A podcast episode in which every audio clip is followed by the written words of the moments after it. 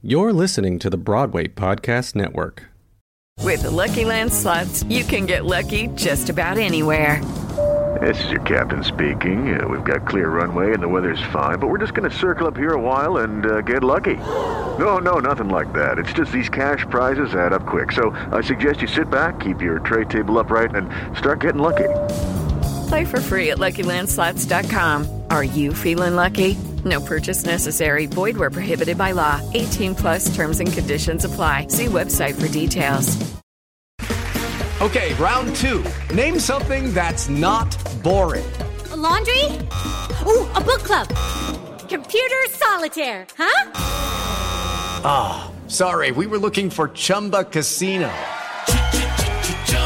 That's right. ChumbaCasino.com has over 100 casino style games. Join today and play for free for your chance to redeem some serious prizes.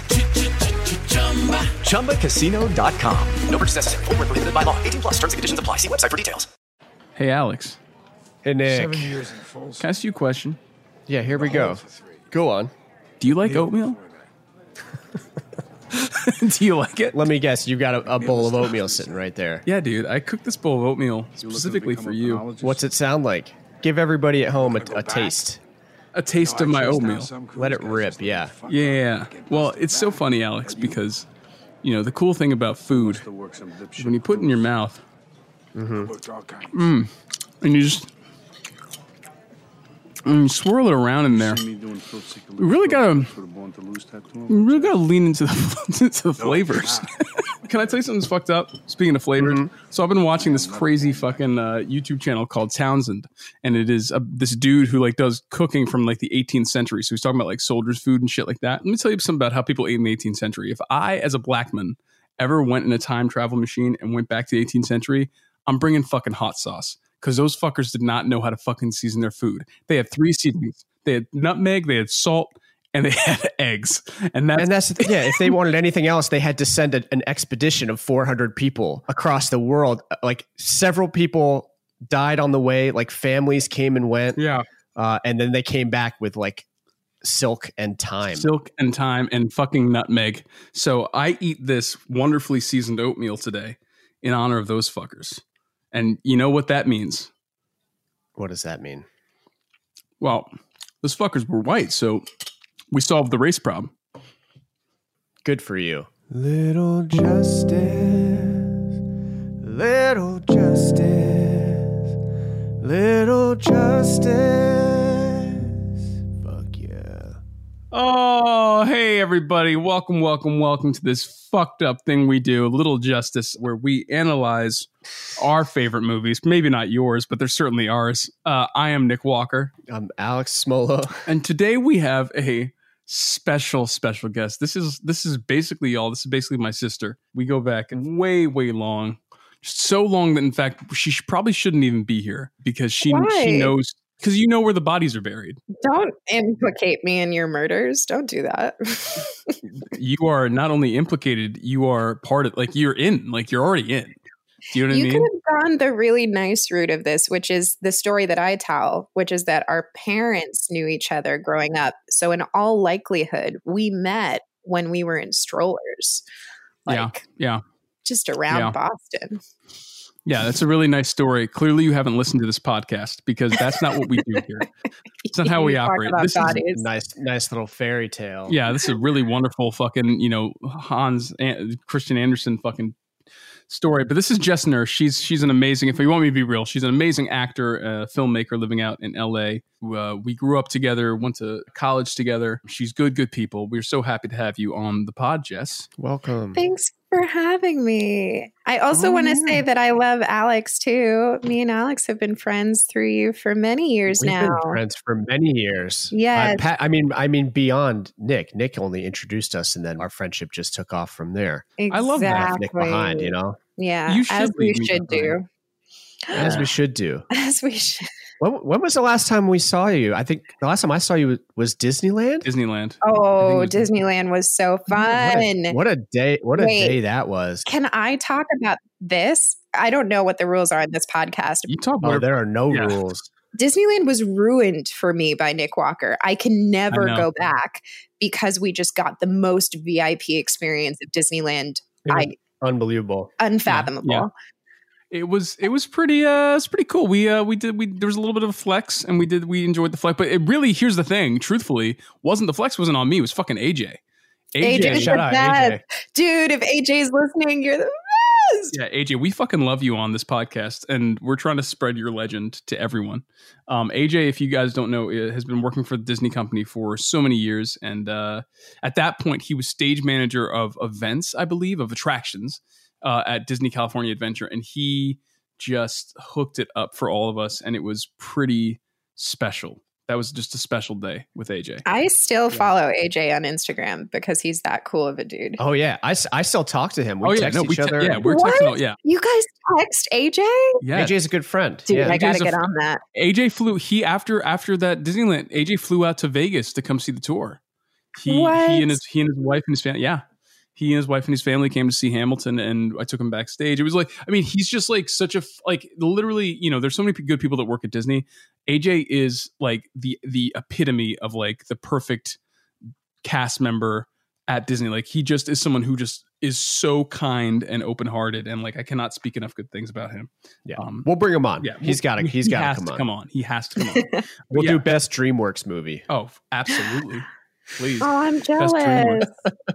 Yeah, you should be. You should be. But uh, but no, right now we have Jess on, and Jess is Jess is absolutely amazing. How's your quarantine going? We are still recording this from quarantine. How's how's how's how you living out there? My quarantine's going well. Thankfully, I've got like projects to do and things that I've kind of created that give routine to my week and to my friends and for myself. But, you know, it's tough. It's really tough not being around people. And I feel like I'm very proud of myself because I'm genuinely living in a 300 square foot studio. It's just me. I haven't had the physical touch of another person for two months.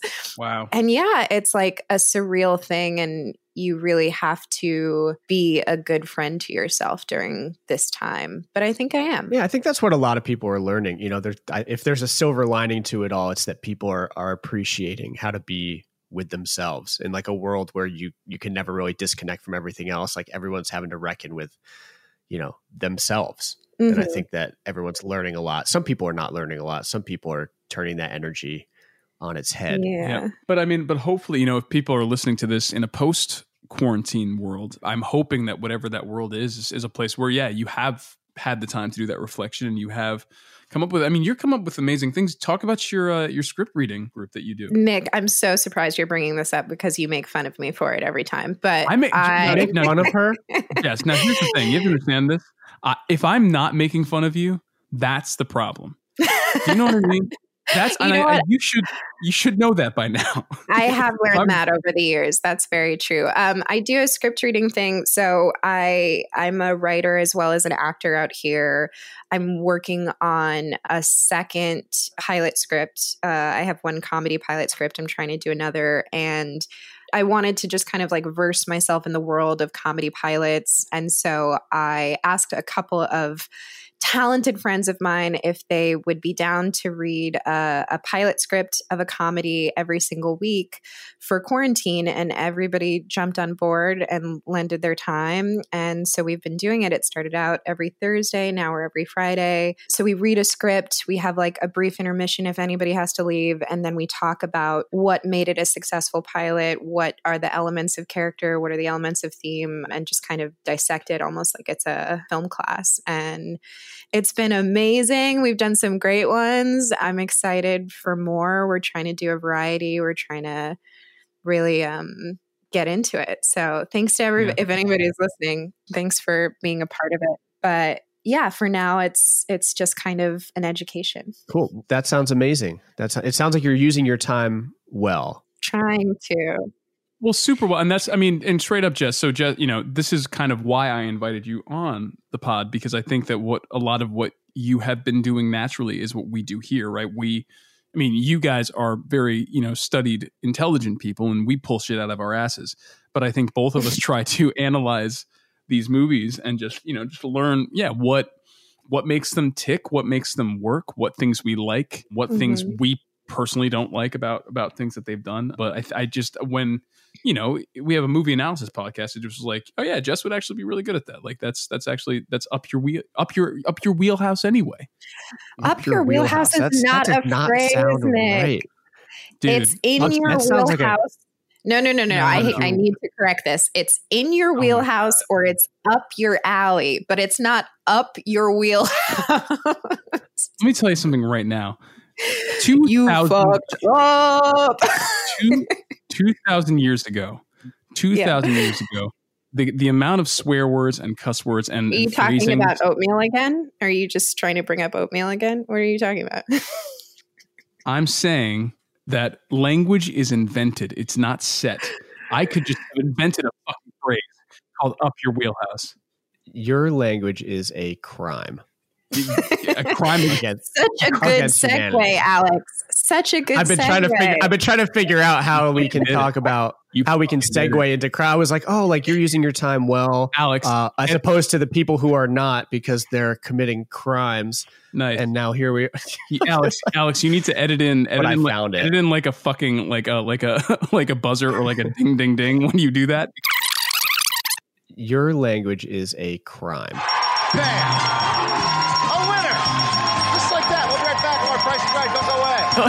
You, you said the word of the day. Crime. I've only Um, watched one uh, uh, episode Yeah. of, or listened wanna- to one episode of this, but I, I already know that Alex is the MVP of this podcast. No, without- no, absolutely. Because here's the thing, straight up. So everybody that I Thank you. everybody I send this podcast to, like, is shocked at how cleanly this thing is edited. And I am fully aware that without Alex's skills, this thing would fall apart. Like, it would just be a fucking mess. It would be a mess. It would be a mess. Alex does. and I, I, I really do love the total control that I have. It really over, pissed me- oh over my it because like I really don't need to include. I could just cut you out. I could literally. We're recording all three of these tracks separately. I could just. It could just be me, the me and Jess show. oh, I love. You know what that would be though? That would be a, a crime. Just like that. That's all there is to it. That's all there is to it. Shut up. Shut up, shut up, shut up, shut up. So, if you couldn't, if you haven't guessed, today's fucking topic is crime movies. Alex fucking tries to ham fist his way into a fucking transition. We're talking about crime movies today, um, which is some of my favorite movies. I fuck, I love a good crime movie, I, and to to to to an extent that like I think concerns my wife, concerns like my friends. I will absolutely like be seen at like all hours of the morning watching movies that like most people cannot stomach until maybe 8 or 9 p.m. They do not give me anxiety. I I fucking love it. If it's got like people running down a street chasing after each other with guns and it's a movie not real life where you know black men get shot every day haha um you know i am in it that got dark that got really dark edit that out That got d- dark. or don't or don't but i'm pissed today but that's the whole other story but um I feel like you consider yourself on some level, like on some like theater dude level. Oh, yeah. a criminal. Talk you love to just all the stuff you write yeah and the way that you you approach things. I feel like, but you're you're like a criminal who would never do a crime. Can I tell you? I looked at a journal, and Jess is going to get a fucking kick out of this, and I she's going to fuck. In fact, I'm so sad that I'm talking about this because she's going to roast the shit out of me after I talk about this. I found a journal from when I was 13 years old, Here we go. and I literally wanted to be like the class clown and or bad boy of, of Broadway. That was like my fucking dream. you wrote those words. I would I would like to be the class clown of Broadway. It was like it was like a Those are two very different things. it was like a poem that I basically it was just like I just I just wanted to be in, but like it was like this poem that I wrote. It was like this weird love hate relationship that I have with like theater. It was, and I remember this as a 13 year old, and this is a tangent, but every time that like you know people would like fandom around something, I would automatically hate on it. It was this thing of like any time that like you were part of a group of something, like theater kids, like call, being called a theater kid, it was like fuck that. I do theater, but like I'm not I am I'm not part of theater. I'm like I do it because I choose to. So this weird fucking psychological thing. It that I sounds like had. you were a hipster. I mean, as much as you can be a hipster in fucking Brookline, Massachusetts, which is actually a lot. Jess, can you be a hipster in Brookline, Massachusetts? um. Oh, you're asking me. Uh, Christ. We're still here. We're still doing a podcast. There is a podcast happening. We're not just no, no, no. It was a very. It felt very you and Alex. Um. Uh. But yes, this makes sense because I grew up close to Brookline. Of course, you would be asking me. Um. God damn it. Uh, no, not really. You can't be a hipster in Brookline. Can you be um the bad boy of theater in Brookline? Nick, if if you could be, Nick was. Can you And- and- angrily scrawl poetry backstage? Yes. Is that Yes, how you Nick- want to be the, the bad boy? Nick was a slam poet for all the years that I've known him, um, Yep. and uh, I I witnessed that, and I was subject to that. this all makes sense because there was a part of him that really wanted to make theater like gritty and edgy, and like the ways in which he did that were not particularly gritty or edgy, but they but I could but I could see the thought behind it. Like I could see this is the perfect this is the perfect example of myself at that time. I went to the school dances specifically to sit in the corner. Like I would go very there and put on a hoodie and sit in the corner and write poetry. Did you wear a scarf in the summertime? Absolutely, I did not, but I wore a fucking Newsies cap. You know what it sounds like? What? A crime against fashion. A winner! Stop doing that! God damn it, Alex! You you are going to ruin this. I'm really trying to. We're, we're back off topic again. I'm really trying to rein it in. That's what I love. But okay, so point being, fu- I love crime movies. I love crime movies. you son of a bitch, Alex. Do you love crime movies? Are we back? on I do love for you? crime movies. I do. I do. Th- this Uh-huh. one, it, it's it's both like the the easiest and hardest topic to to come up with something for because like is. more than anything we've done, I think it has the most obvious choices. It has them like like there are movies that like it's it's hard to say there is no best one. No, it, there really isn't. There's fa- you can have your favorites, but there's not a best because they're all so different. Yeah. And like crime in and of itself is pretty self-explanatory. It's it's not deep until you really start considering it Yeah. and what makes a good crime movie. And and uh, what I found while I was kind of going through every movie trying to figure out what makes a good crime movie, I realized to me it's not so much about crime, right? Where it Yep. uses criminals and crime as the subject matter. Um, it's a movie about what like what are the consequences of crime personally to like to a person when when somebody decides to commit a crime when somebody decides to go against the law go against uh, morality you know when it, it's about that decision and the consequences of that decision i think make make the best one Absolutely. You know, I was looking through them and like looking at like something like, for instance, White Heat with James Cagney, right? The thing that we remember is not the crime that he committed. The thing that we remember is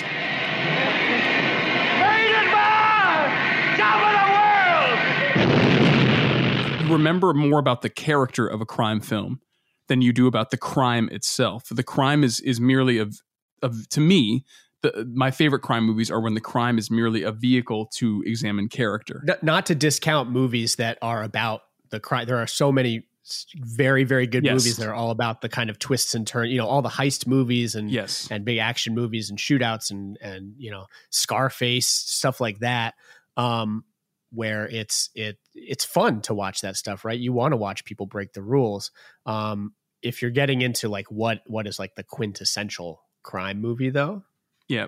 I don't know J- Jess what's your perspective on this Okay, so my initial response was, "Why did they pick this topic for me?" But after I got, I- it. I did. He seemed very sure. He's like, oh, I was thinking we definitely do crime movies.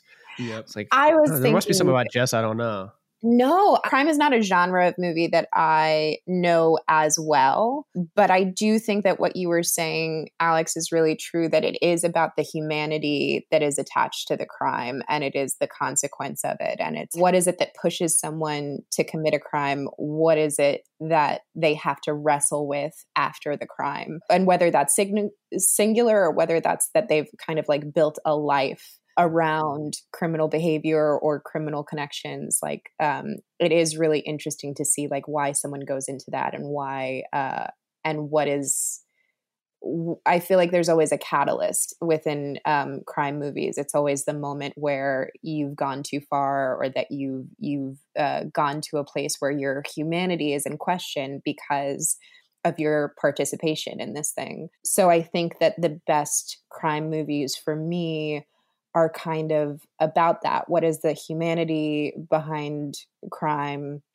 And what are what is what is our sense of the line? Like what is going too far?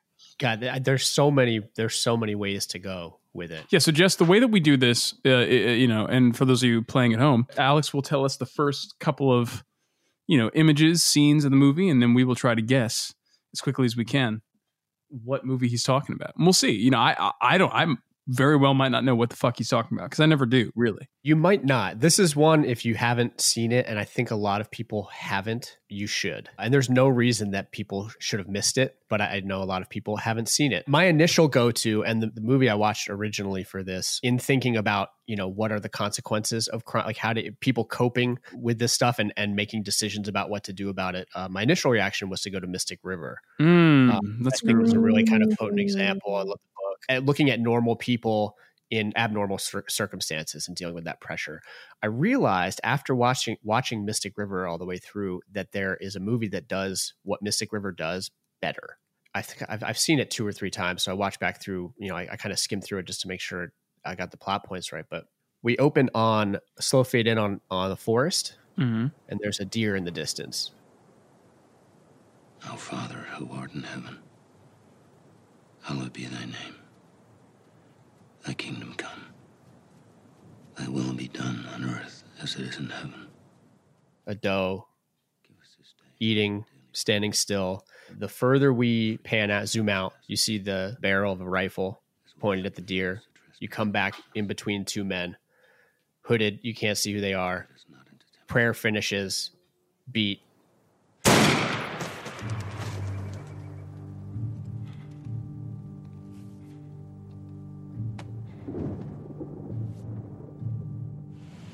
it turns out to be a father son. They're going hunting together. They drive home, back to the family. Uh, they're friends with another family celebrating the holidays together. There's a young daughter.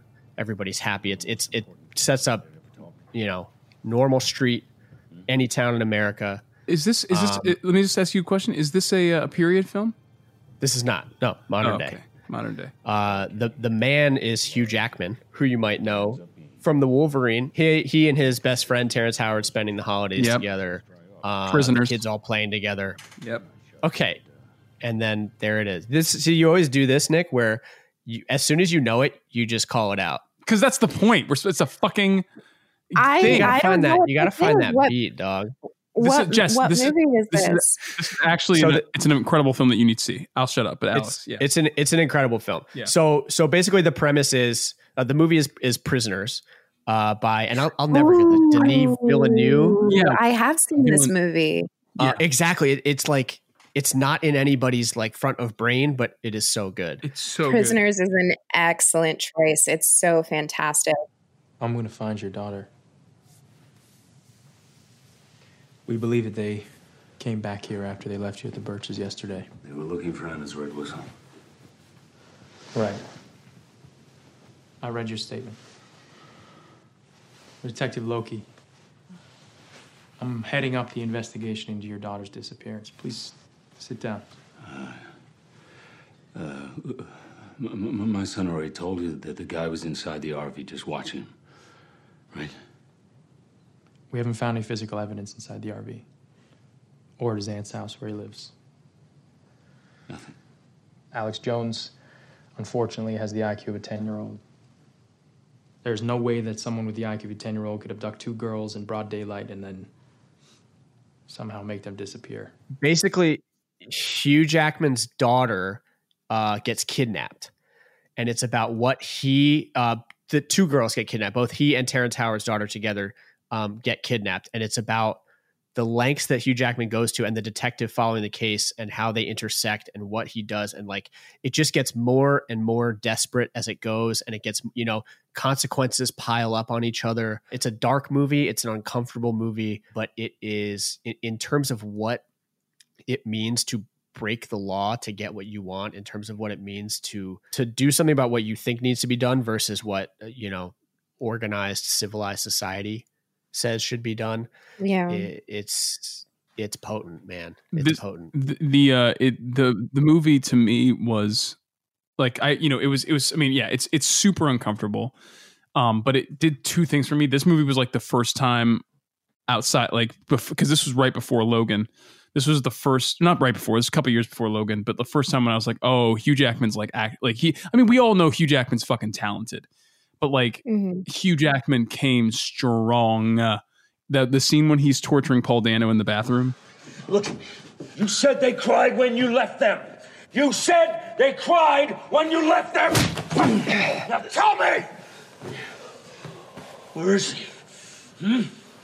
Hmm? Tell me where they are. So I was like, oh, okay, you're you're playing you're playing for keeps. And then the other thing that this movie did for me on the acting side of things was make me a fucking Jake Gyllenhaal fan. I, I was like, oh yeah, again, somebody who's just here to here to work. And I mean, and you surround them with the fucking best actor, like I said, Paul Dano, Viola Davis. Yeah, it's out of Mhm. control and such a well done movie. and that's why I feel like I, I kind of compared it to Mystic River, and I realized it, it takes a lot of notes from Mystic River. Um, the opening shot, there, there's Which a I've shot in Mystic seen, River. By the way, I've never oh, seen. Oh, you, you got to River. see Oh, it. Jess, yeah. Which is also, you know, it, it in the beginning a boy gets kidnapped, and then later a guy's a guy's daughter gets murdered, and it's about trying to solve the murder of the daughter.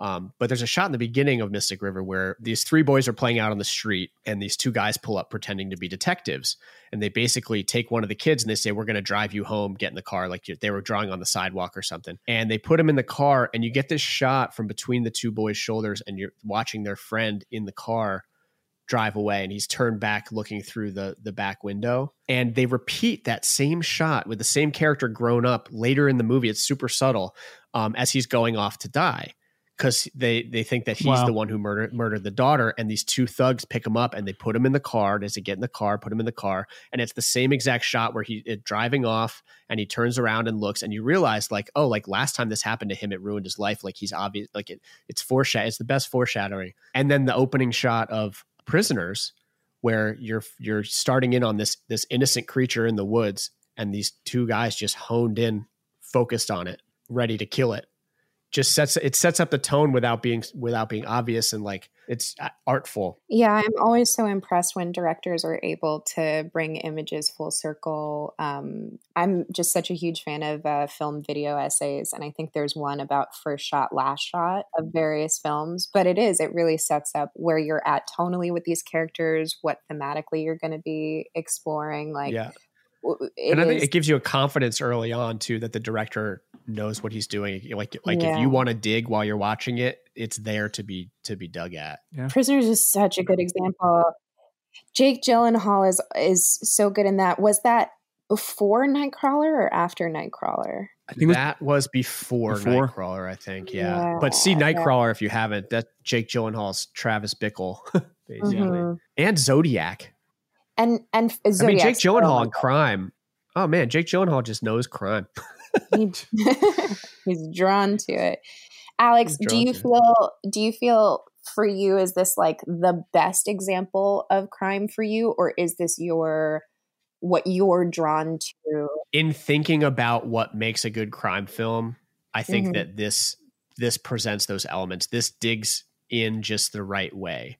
This is asking the questions that I want to see in a movie about people committing crimes and dealing with crimes. You know, I like the shoot 'em up gangster movies. I like, you know, hardcore murder mysteries, whatever, um, which this one kind of is. Uh, but this this one, you know, to me, to me, crime is about normal people. You know, it's about the lengths that people will go to and what matters. You know, the crime of passion is such a common term because that's how these things happen, is because of people get pulled in a certain direction. They kind of do things almost against their better judgment. And to, to see that examined and then see the consequences of it um, and presented in a way that, you know, cinematically, the shots are amazing and the the colors are amazing and the performances are amazing. You know, everything together, it's it gets me thinking the most about Mhm. about it all. So yes. I agree. All right. I agree with everything. All right, Nick, s- set us up, and then as soon as I have it, I'm just gonna I'm just gonna cut in and yell over you. I'm so excited for that. I'm so excited for you to yell at me. And Jess, feel free to do the same. We open, um, as we often do with this director, in nighttime in your city, LA, both of your cities. We open on a train, a train that is pulling into a station. Man gets off, dressed as an EMT, wanders down the subway steps, goes into a hospital, kind of looking around at things. You know, you get the sense that even if this guy is actually an EMT, something's up with him. But nothing, nothing happens. He just wanders through the hospital, kind of looking around, and then goes out the back. You know, gets into what we assume is an ambulance. We then cut to uh, a young, good-looking man, blonde man, walking up the steps of a of a I think it's like a, a lumber yard, and he uh, has sunglasses on. He's kind of this cool-looking young man. You know, maybe he's like a you know hot construction worker, or some shit. Shows his ID to the guy. Guy looks him over. He's like, "Cool." Grabs the lumber for him, the lumber order, and he walks out, and that's it. Cut to a third man in bed making love to a woman. We don't know if it's his wife or not. Um, she gets in the shower. She or no, she doesn't get in the shower. She she makes a cigarette or lights a cigarette. She asks him if he's going to stay for breakfast. He says, "I can't. I don't have time." Kind of giving her these smart ass answers. It is Ryan here, and I have a question for you. What do you do when you win? Like, are you a fist pumper? A woohooer, a hand clapper, a high fiver. I kind of like the high five, but if you want to hone in on those winning moves, check out Chumba Casino. At chumbacasino.com, choose from hundreds of social casino style games for your chance to redeem serious cash prizes. There are new game releases weekly, plus free daily bonuses. So don't wait. Start having the most fun ever at chumbacasino.com. No purchase necessary. Group. Void were prohibited by law. See terms and conditions. 18 plus. Lucky Land Casino asking people what's the weirdest place you've gotten lucky? Lucky? In line at the deli, I guess? Aha, in my dentist's office. More than once, actually. Do I have to say? Yes, you do. In the car before my kids' PTA meeting. Really? Yes. Excuse me, what's the weirdest place you've gotten lucky? I never win and tell. Well, there you have it. You can get lucky anywhere playing at LuckyLandSlots.com. Play for free right now. Are you feeling lucky? No purchase necessary. Void where prohibited by law. 18 plus. Terms and conditions apply. See website for details. How am I not getting this? Yeah, how are you not getting this? This is very shocking because this is I like. told you I'm bad. At, I told you I'm bad at this. My brain starts going off in different directions. Well, would it help if I told you that the man kind of in a rush to get out the house to go to work is Al Pacino, and the man who we first saw as the EMT is Robert De Niro, and the blonde man picking up lumber at the lumber yard is Val Kilmer, and this movie is Yes, it would. of yeah. cour- is of course Michael I, I it's Heat. Heat Michael Mann Heat. Seven years in Folsom. In the hole for three. McNeil before that. McNeil is tough as they say. You looking to become a penologist? You looking to go back? You know, I chased down some crews, guys just looking to fuck up, get busted back. That you? You must have worked some dipshit crews. I worked all kinds. You see me doing thrill seeker liquor store holdups with a born to lose tattoo on my chest? No, I do not. Right. I am never going back. So it's been so long since I've seen Heat. that I can't. I can't even recall those opening scenes. Jess, it's so Jess, you you I mean, here's the thing. I know that like you know, so much of this so much of what's great about this podcast is that we can kind of like expand our mind on movies. Like I there's so many movies that I truly as much as I call myself a movie buff, I do not know. And like I want Mhm. to watch them. Obviously, you know so much about movies. If you were ever down to expand your mind on crime films and movies in general, watch this fucking movie. I It mean, is- I've heard wonderful things about it. Yeah, I've just never, it's never come up. Well, it's so interesting because it's it's one of those, you know, I I find that like Michael Mann, he has such a specific style and it's it hasn't it really has not changed in like 30 years. Like he's really making aesthetically a lot like a lot of the same like they, the, the choices have grown, but like he's based it in a Yeah. very specific style and that's a very like n- neo LA noir style. Like that's that's kind of how I best describe what he does. But it's so good and he is, you know, what he is great at is establishing character so quickly. And I Jess, I want to get to your your choice, but I will say this about this movie really quickly. What why it's my favorite or one of my favorites. So, you know, this movie is kind of that perfect mix of um, the human story comes before the crime. This is a perfect mix of crime and human story. We are interested in what they do because there's a lot of intrigue to it. The way he sets it up, it reveals itself. So we are constantly asking for more on what these guys do. The other smart thing that he does, and this is where the human story comes in, this is kind of the movie that the precursor, like Christopher Nolan talks about how this was a major influence on The Dark Knight and watching it, you see it just because That's it's so the- interesting because your first few moments of like the guy who's sneaking into the hospital and Right, maybe sounds an like- EMT or maybe it totally sounds like Dark Knight. Oh, it's if you watch this and then watch The Dark Knight, you're like, oh, he ripped that completely from the Dark. Like it's it's it is. But what's I think what's brilliant about Heat, you know, what it does that I think I think Nolan also took was it really is the first. It's one of the first movies I remember to like truly try to blur the line between good guy and bad guy. Um, because the whole I think what's what's wonderful about the way that these people that these characters are set up, the first thing you see of Robert De Niro, who's your criminal, is him in an EMT worker's outfit. The first thing you see of Val Kilmer, who's a criminal, of hi- is him going to a lumberyard. These are very like working person jobs. The first thing you see of Al Pacino, who is the cop and supposed to be your quote unquote hero, is him in bed with like a beautiful, beautiful mistress who he then like abandons and like is just like being a smartass too. He's a smartass to his everybody, you know, all the cops on his team. Meanwhile, Robert De Niro is like treating everybody with respect. It's like, do your job and we just get this done. He's not trying to kill anybody. In fact, like the opening sequence for them, you know, they kind of have a new hire in their crew and he goes all, you know, he he's obviously like, you know, the the cocky hothead and like decides to shoot a fucking guard because he can. And then later that night, after they split the money, Robert De Niro like tries to take him out back and like fucking kill him because he's like, that's not the rules of this thing. fuck you doing? What did you was making a move. Dumb motherfucker. the way that it's just subtly set up that the criminals in this story are actually the people of honor and discipline and the cops are like these you know smug kind of know-it-all whatevers like the, the way they like the way that they talk about the dead bodies when they first come to the crime scene is like so like just so disrespectful to like the fact that like three men just died you know what i mean Recognize the MO? MO is that they're good. Once it escalated into a murder one beef for all of them after they killed the first two guards, they didn't hesitate. Pop guard number three because what difference does it make? Why leave a living witness? Drop of a hat, these guys will rock and roll. and it's it's just this really wonderful subtle examination and this and, and again you get the cat and mouse where very much like the dark knight al pacino catches wind of robert de niro and it's this chase with these two men and they finally you know very similar to the interrogation scene from from dark knight with joker and batman they have this one the own their only scene together is in a diner um, where they finally like it's it's they see each other on the road and they just decide to pull off and like have like a heart to heart because it's like you know what we've been chasing each other like I know you exist now you know I exist now let's cut the bullshit. I do what I do best. I take scores. You do what you do best, trying to stop guys like me. So you never wanted a regular type life.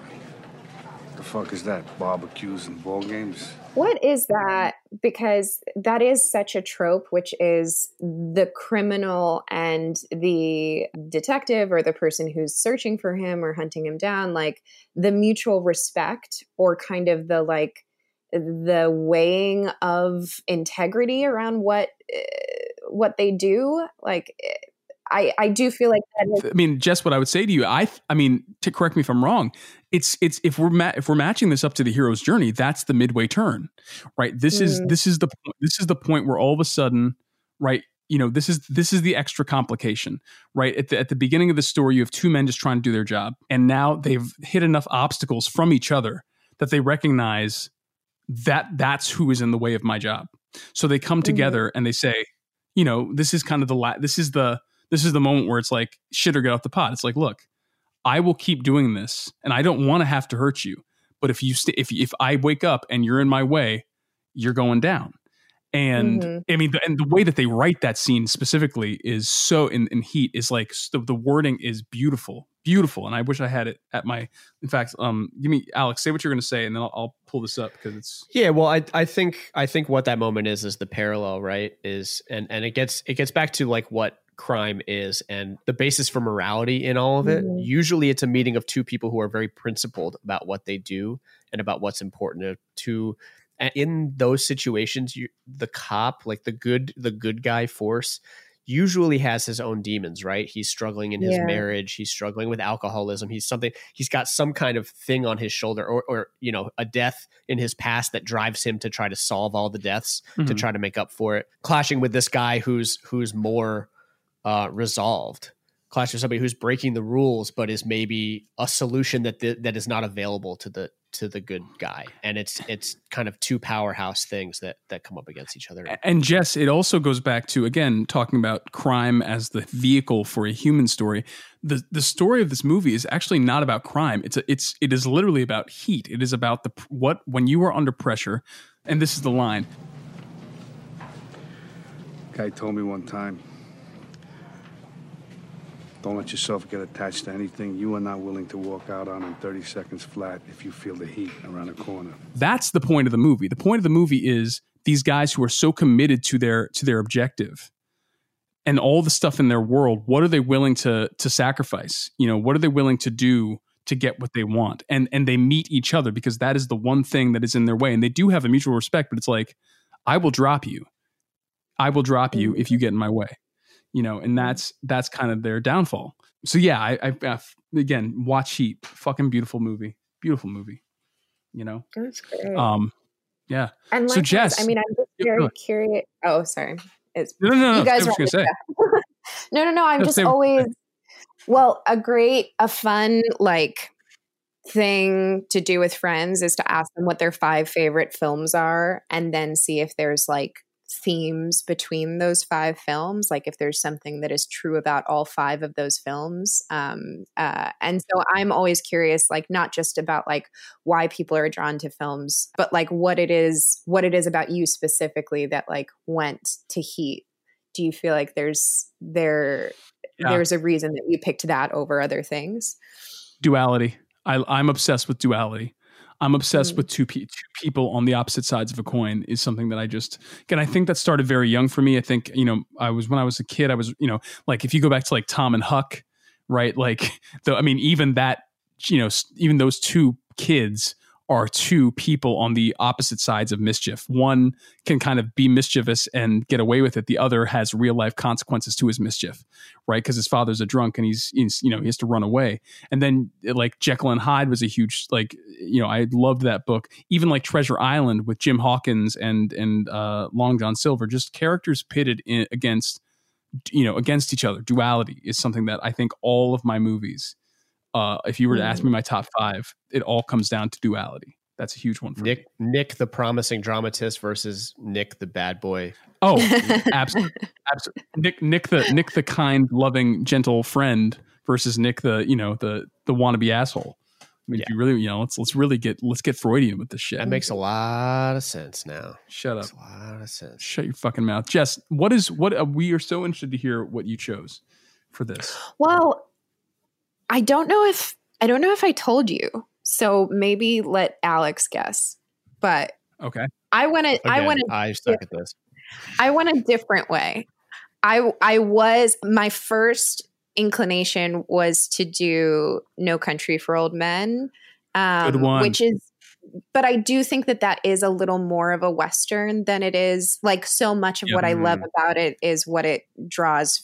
And and again, I have actually only I only just recently saw it, and so I became obsessed with it right after I saw it. But I went I went to like a very niche part of the crime genre. Love that. But I feel but I feel good about my choice. Okay, so we open on uh, a chair in a prison, just an empty chair. In walks a prisoner. He sits down. He's in front of a parole board, um, and the parole board is asking him questions uh, about uh, uh, whether he's ready to be released. And uh, and he answers those questions with a big old smile on his face. And and it turns out that they do release him. So he walks. He he gets his his bag of his personal items, which includes a ring.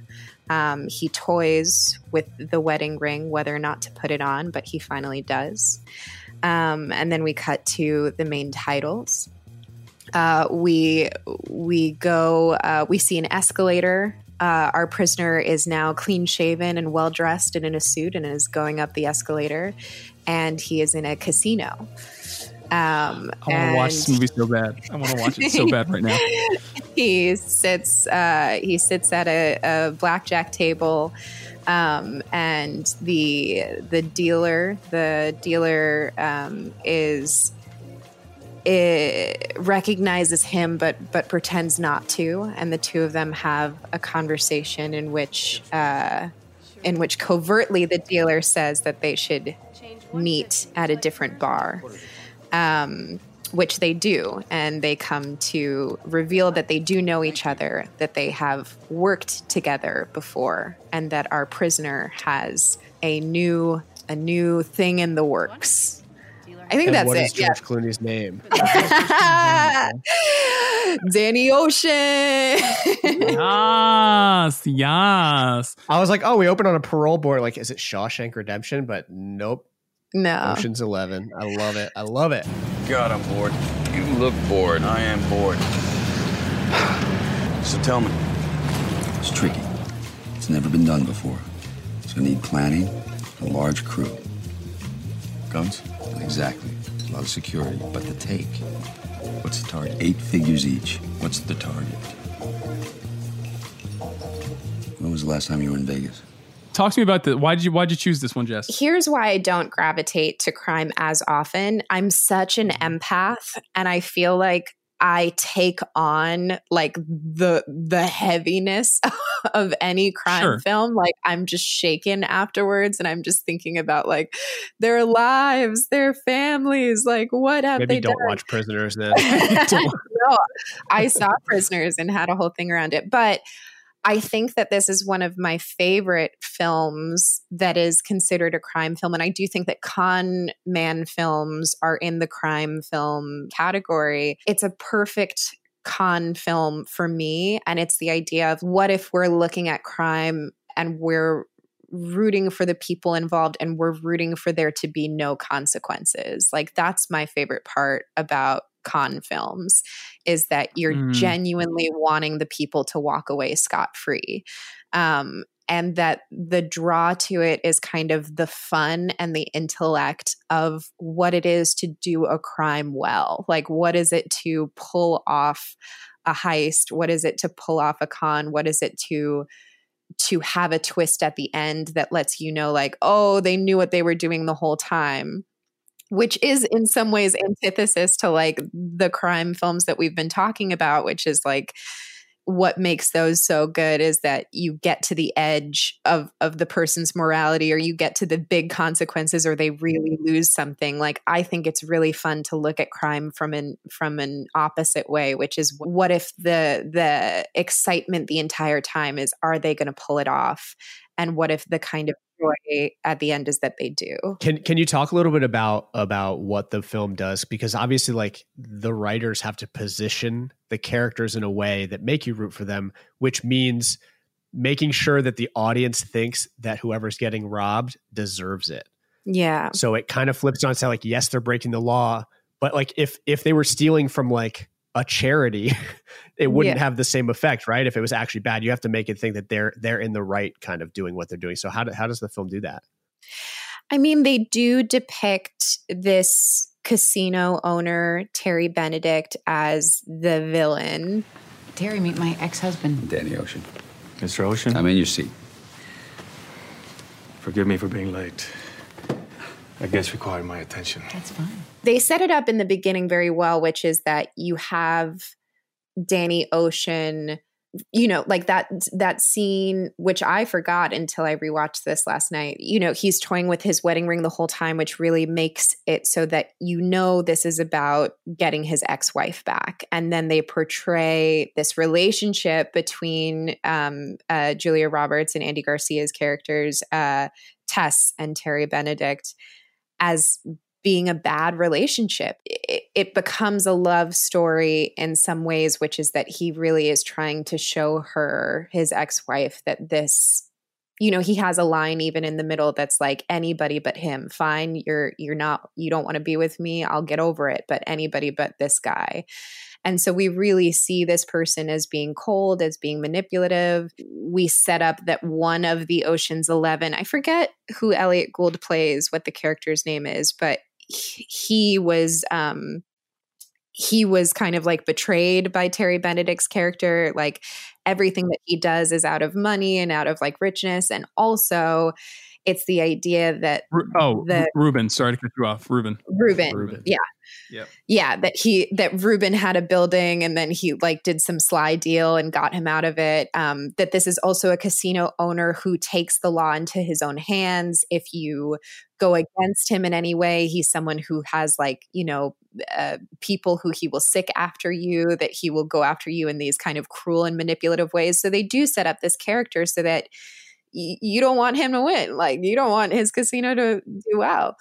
But I think more than that, you fall in love with every single one of the 11. You were in my face! into me! You got in my way! I was trying to deliver my balloons! Gentlemen! He's a balloon boy! Like you fa- you fall in love with their their characters, their mannerisms, their intricacies, their weirdnesses. Black man can't earn a decent wage in this state. That is Absolutely cowboy like you gonna try to throw me out on the street. No, I'm, throw- I'm trying to do my job, yeah, sir. do your job. What you want from me, man? Want me to get on the table and dance? You like me to shine your shoes? Want me to smile at you? But you definitely won't let me deal the cars. You might as well call it White Jack. Don Cheadle in that movie is so fucking funny. You tossers! You had one job to do! And so they're they definitely are doing both. They're setting up a villain that you want to fail and but they're creating these characters that you want to win because you love them and you love that they each offer something so specific and so necessary for this insane plan to work. What I love about everything you're saying, Jess, because it points to why I fucking love this movie. This movie figured out this special formula, which has like been it's it didn't figure it out, but they just kind of renewed it, which is like a time tested formula that was true when they originally made it with with Frank Sinatra and Dean Martin and Sammy Davis Jr. and even true when they expanded the kind of the Ocean's universe to Ocean's Eight, which is if you have not seen it, fucking hysterical and is, is right up there with Ocean's Eleven. It's the idea that, quite frankly, seeing really cool, smart people figure shit out is fun. Like that's Mhm. it's the wet it's the West Wing formula. Just put them in a room with like smart people and like give them an obstacle and they have to figure it out. And we're just watching them think through this shit. It's really And just fun to like yeah people who are expert in their particular field is always just so exciting. The first scene that we have with brad pitt and george clooney's characters in which george clooney has kind of brought brad pitt into the fold. They're looking at these blueprints for the casinos and and danny is walking rusty through the plan and they start talking in all of these terms that obviously only criminals know and they're speaking about it with such shorthand and such kind of uh, knowledge about it that you you don't have to know what they're fucking talking about. You're just like so in for their um for them being like number one in their field they truly know the ins and outs of this and their their ability to kind of uh, do something wildly imaginative with their skill set If I'm reading this right, and I'd like to think that I am, this is probably the least accessible vault ever designed. Yep. You said three casinos? These feed into the cages at the Mirage, the MGM Grand, but every dime ends up there. The Bellagio, the Mirage. These are Terry Benedict's places. Yes, they are. You think you'll mind? More than somewhat. You'd need at least a dozen guys doing a combination of cons. What do you think? Off the top of my head, I'd say you're looking at a, a Boesky, a Jim Brown, um, a Miss Daisy, two Jethros, and Leon Spinks. Not to mention the biggest Ella Fitzgerald ever. We watch it and we wish we're as cool as them to, to have that kind of inside information. I, I always think of like Yeah. the fact that Brad, you know, Brad Pitt continues his streak of just like eating something in every fucking scene, and just like and still looking still looking like a fucking Adonis. We we have a we have a, a theme on this podcast talking about how Brad Pitt is just you know gorgeous, uh, and and Oh that is just God. another one of those films. It's ju- it's just true. It's just like how how dare you walk on eating like a fucking chili cheese dog in your fucking linen suit, you son of a bitch. Like how Yeah. fucking dare you? Get out of here. Amazing. Incredible, man. Amazing. I mean, I think what I think what this movie boils down to, what it does really well, is is the way it layers motivations for all these characters because it brings in. There's so many people um, and they're doing a very singular thing, right? You're trying to steal money, and one guy's Mhm. trying to keep them from stealing his money. But the reasons why they're doing what they're doing and the way it's that that's kind of the whole point, right? Like the real drama, like between between Brad Pitt and George Clooney's characters, come when they realize that Clooney's trying to get revenge for something, right? And Yeah. and Saul Saul Saul's character is is revenge driven, and the other guys like you know one of them's in debt and one of them's this and that, and they all have their own. It's all motivation for like why why even do this to begin with? Because it's not really about the money, right? It's about just succeeding in doing this. that's that beautiful montage in the beginning is that they're like who do we get on board for this and they're talking through everyone and you're able to see a glimpse of their life and how and also oceans 12 does this beautifully too why it is that they need to get back in the game why is it that they need Yeah. to do this thing separate from money their life is not filled with like kind of like the purpose the excitement the thrill of functioning at their highest level which is when they're committing this crime um like Yeah. uh, matt damon's character is so fun because he plays this rookie which is that he's been in the shadow of his dad who is apparently a part of of criminal activity and george clooney says you know uh, they have that scene where they meet up in the bar after Matt Damon has lifted something and George Clooney lifts it back off of him. You're either in or you're out. Right now. What is it? It's a plane ticket. A job offer. No, you're pretty trusting pretty fast. Well, Bobby has a lot of faith in you. Fathers are like that. Oh, he didn't tell you. He didn't want me trading on his name. If you do this job, you'll be trading on yours. Like, right, like in two sentences, they give this character every reason in the world to do this, separate from you know a, a cut of 150 million dollars. Oh yeah, and, and, I think if you look across the genre at, at crime movies in general, I think that that uh, the motivation becomes the thing about each character. Right? There is no crime without motivation for the crime. Like if people were just doing crime in a vacuum, just doing things because it, it wouldn't mean anything, it wouldn't feel right, you wouldn't really even care. You Mhm. need that why. It's also, and you know, just uh, you, you know, definitely your writer brain noticed this. I think, I think crime movies are often where you find some of the best and most efficient writing for film because it's it's the whole thing is shorthand. That's the whole point of a crime movie is shorthand. So whether you're talking about Heat or whether you're talking about Ocean's Eleven, uh, you know, I mean, certainly in Prisoners, right through Jake Gyllenhaal's character, you're you're talking about people who understand this aspect of society very well and so they don't have any need to explain it to anyone. It's it's they are just the, the mm-hmm. sentences are very terse and very cool and very short and and you're you get a lot of rapid fire back and forth. Like it's really so many crime movies are just well and this comes from the noir genre but it's just so well written. Chinatown i mean the fucking perfect example some of the best writing that's ever been put down to paper.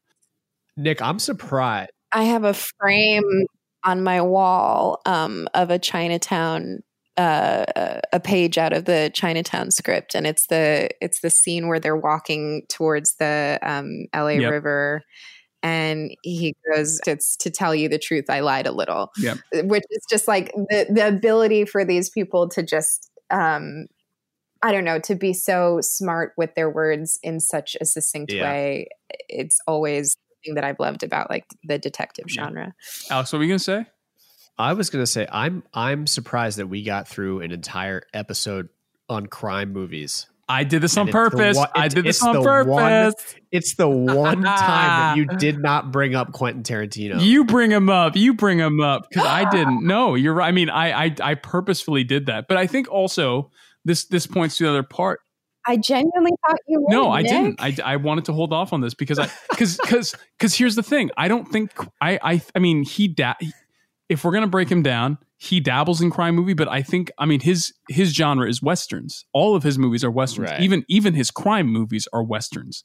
Um, you know, so I think I think that it's more about if you're talking about Quentin, uh, in, or not that I know the fucker, but if you're talking about Tarantino's work, it's uh, it's more about how he takes that genre and and gives it his flair. Um, Yeah. you know, because I think I mean that's what he does. But yeah, I I I was purposely I was I was gonna choose. I was like looking at like ooh, there I- you go. I gave you your your excuse. you're, yeah, no, we're talking about it now, but no, I, I, yeah, I, I left him out of this for you. that's what I did for you. Jess, really, really, I mean, solid choice there because that's that's a, I mean, literally, I want to go back and watch I. I want to go back and watch that movie. so it's so fucking. It's actually probably a really good pandemic movie. Like that's just like a fun movie. I Oh, mean, yeah. that's a no. It's so like fun. like infinitely it makes me repeatable. miss Vegas. Yeah. Yeah, I might need to. yeah, you can watch it over. And the lovely thing is, is that there are so many um, twists and turns that you that you understand more and more every time Yeah. you view it. Like, Well, and they- it's- it really is something that is so tightly wound. They do the brilliant. Amazing. They also do the brilliant, Mm-hmm. you know, uh, thing that I think so many movies get wrong when they're doing a heist movie. The heist movie works on one principle, which is you set up the plan, and then we see how that plan actually plays out, right? And I think so many heist Yeah. movies like try to get ahead of that or try to work around that, but that's. I mean, if you look at the Mission Impossible franchise, which is essentially all eight movies are heist movies in some way or another, right? They at least have one sequence of trying to steal something from someone. That's the point, right? Is when you we know what the rules are supposed to be. So when the rules go wrong, we can kind of have that tension for our characters.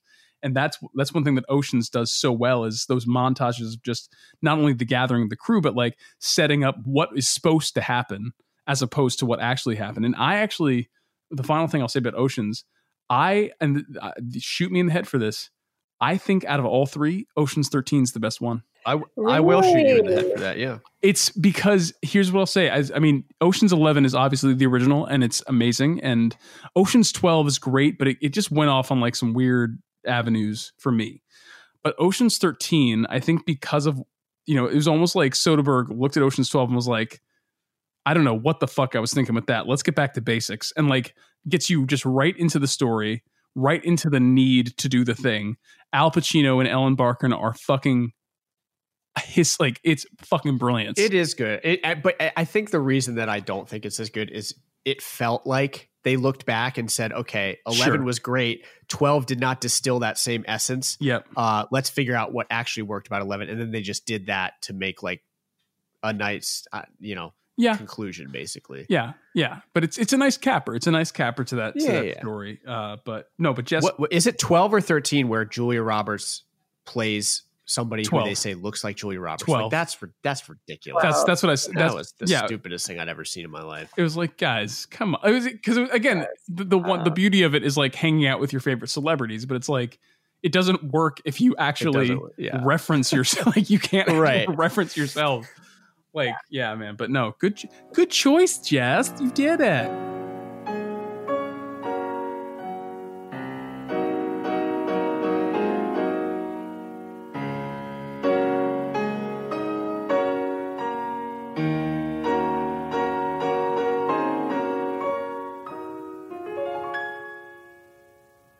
Oh, thanks. How was your time on, I'm on the you podcast? Have you enjoyed yourself? You know, I came into it with a lot of um, fear and regret and um, you know general sadness and Now you know how I disgust, feel. and and I'm leaving. I'm leaving you. without any. No, this was wonderful. This was really nice to hang out with you Yeah. guys. we for, appreciate you coming on. for a little. You guys know I Yeah, love we you. got we got to have you back. We got to have you we got to have you back on the show at some point. So we'll figure it out. I will. Yeah. Do I would love to come back to the show and I'm this was actually not as bad as I thought cuz I was I genuinely I think of all of the genres I might not know as much about crime, but um let's do like rom-coms next. I'm, you know what? I'm- I'd I'm actually, I will say this. Alex, honestly, and this is just for future. I actually wouldn't be opposed to doing a rom com because I Sarah Sarah has shown me like I let me tell you what I was not at all. what I was so I was shocked at. I fucking loved Crazy Stupid Love. I did not expect to like that film.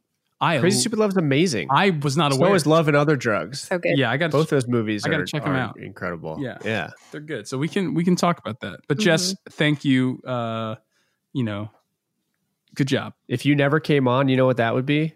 What? A crime. Little justice, little justice, little justice. Fuck yeah. Hey, it's Leslie Odom Jr. here on the Broadway Podcast Network to tell you about the Rise Theater Directory, a program of Maestra Music. Rise is a national online resource designed to connect and empower backstage and administrative and creative theater professionals from underrepresented backgrounds. If you work or aspire to work in the theater community, this can help you find your next project. And if you hire theater professionals, search the Rise Theater Directory to find your next team. Create your profile now and get more information by visiting risetheater.org. That's theater with an R E R I S E T H E A T R E dot org because only together we rise.